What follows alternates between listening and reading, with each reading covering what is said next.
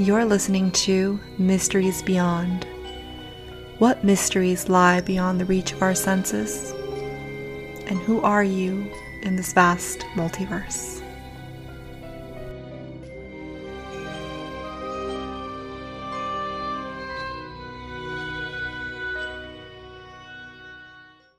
Hello and welcome to Mysteries Beyond.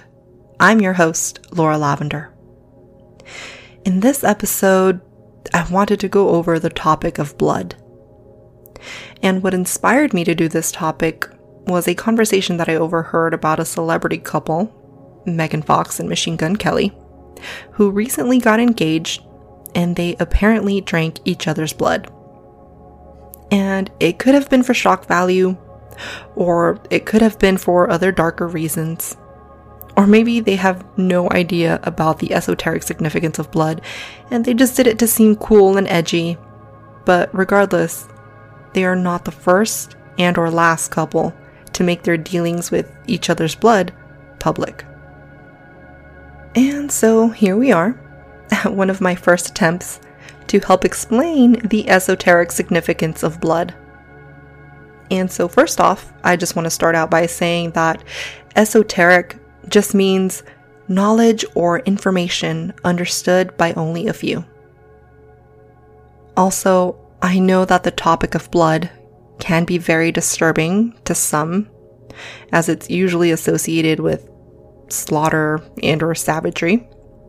And it can also make people feel woozy, and it can cause sensitive people to become nauseated, and in worst case scenarios to even faint. And I also understand that the topic of blood can be seen as taboo, especially when it comes to associating it with religion. And so, here we go. Alright, so one of the first things that I encountered when I first began to research this topic was the story of Doctor Faustus Goethe. This was a tragedy written in fifteen ninety-three and was rumored to have been based on a real alchemist in the Renaissance era by the name of Johann Georg Faust. And so Faustus was a doctor of divinity who went from studying theology to magic to the black arts. And so therefore, due to his ambition, one night, he decides to summon a demon. The demon that he summoned goes by the name of Mephistopheles. When Mephistopheles appears, Faustus attempts to command him to be his servant. But this devil explains that only Lucifer is his master. Upon learning this, Faustus then tells him to go tell Lucifer that he'd like to sell his soul in exchange for twenty-four years of magical powers. And so Mephistopheles then asks him to seal the deal by signing a contract with his own blood. Faustus agrees, but when he goes and cuts his arm to sign the contract, his arm is miraculously healed. He then notices an inscription that reads, "Man, flee," and of course is frightened. But he ignores the warning and signs the contract. The deal is finalized. Faustus goes on to ask the demon questions about heaven, hell, and God, but he is dissatisfied with the demon's answers. A good angel then appears to Faustus and encourages him to repent. But Faustus worries that it's too late. Once learning that Faustus wishes to repent, Lucifer, Mephistopheles, and Beelzebub intimidate him into honoring his contract. As the years go by, Faustus travels the world and does achieve many riches and fame. He even became a favorite of a German emperor whom he entertained by conjuring dead legends such as Alexander the Great. and along the way, he had many enemies who attempted to kill him, but survived, proving he could not be killed. Towards the end of his contract, Faustus prepared for his death. An old man insisted that Faustus could still repent, but when Mephistopheles hears this, he threatens Faustus with physical violence. And so, not being able to see a way out, Faustus asks Mephistopheles to summon Helen of Troy to serve as his last indulgence. On the night that his contract ends, Lucifer, Mephistopheles, and Beelzebub taunt him, and the gates of hell open, and he is dragged into the abyss. At the end, a chorus warns the audience to remember the story of Faustus. And so, this is one of the first stories where we hear about demonic pacts being signed in blood. Because what is blood? Well, blood is man's liquid life. It is our spiritual life force. It's what we need to live. It's what sustains and preserves life. And so you would think that because the devil is the enemy of the human race, that he must also be the enemy of blood. And he is. That is why when you make a pact, he asks you to seal the deal in blood, because he's draining your life force. That, and also, it is said that he who gains power over the man's blood gains power over the man. And so, if you give it willingly, only then can he have power and control over you. Blood is life, and it is the currency within us. It is the fluid that connects you to the spirit world. And so when you think about Christianity, in Catholicism, for example, when they practice the Holy Communion and they ask you to drink wine, symbolically representing the blood of Christ, it would appear that Mass is a cannibalistic ceremony.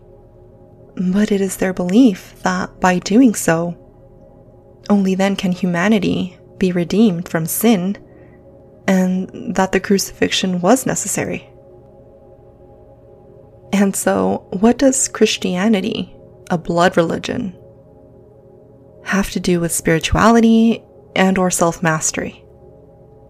Well, blood builds and sustains our bodies. It's the cleansing of the blood that flows from the heart and washes away the bodily impurities. So in a sense, our bodies depend on the redeeming blood. So arteries carry blood away from the heart, and the veins carry blood back to the heart.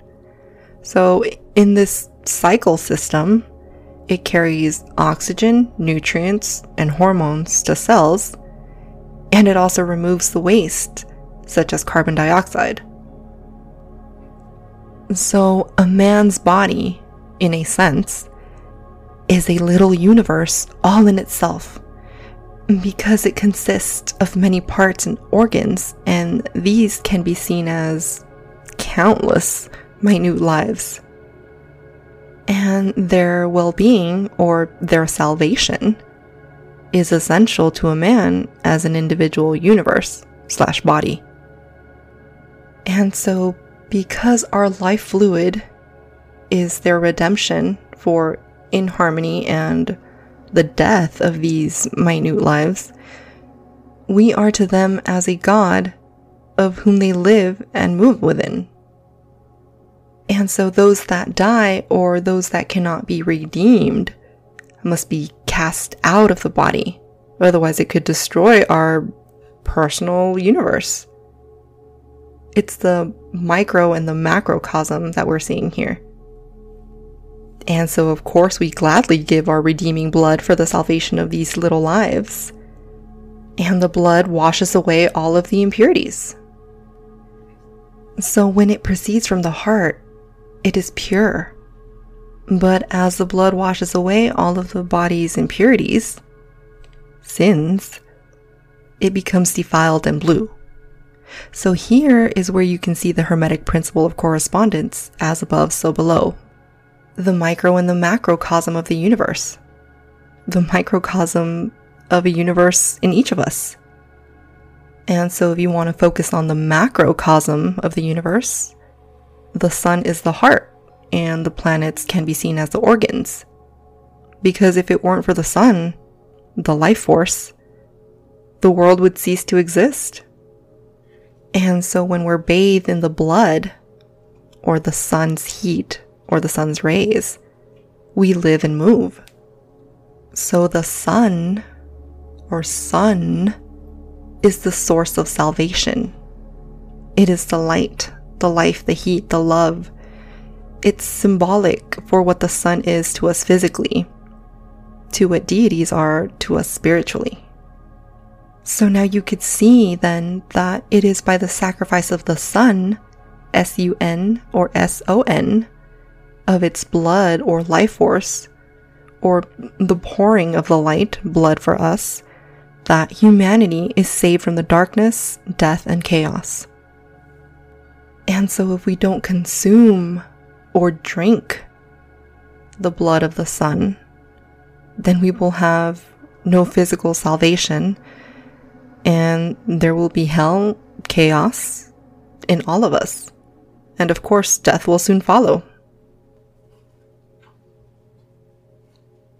I think that this has been a lot of information to take in, but I'm glad that we got through it.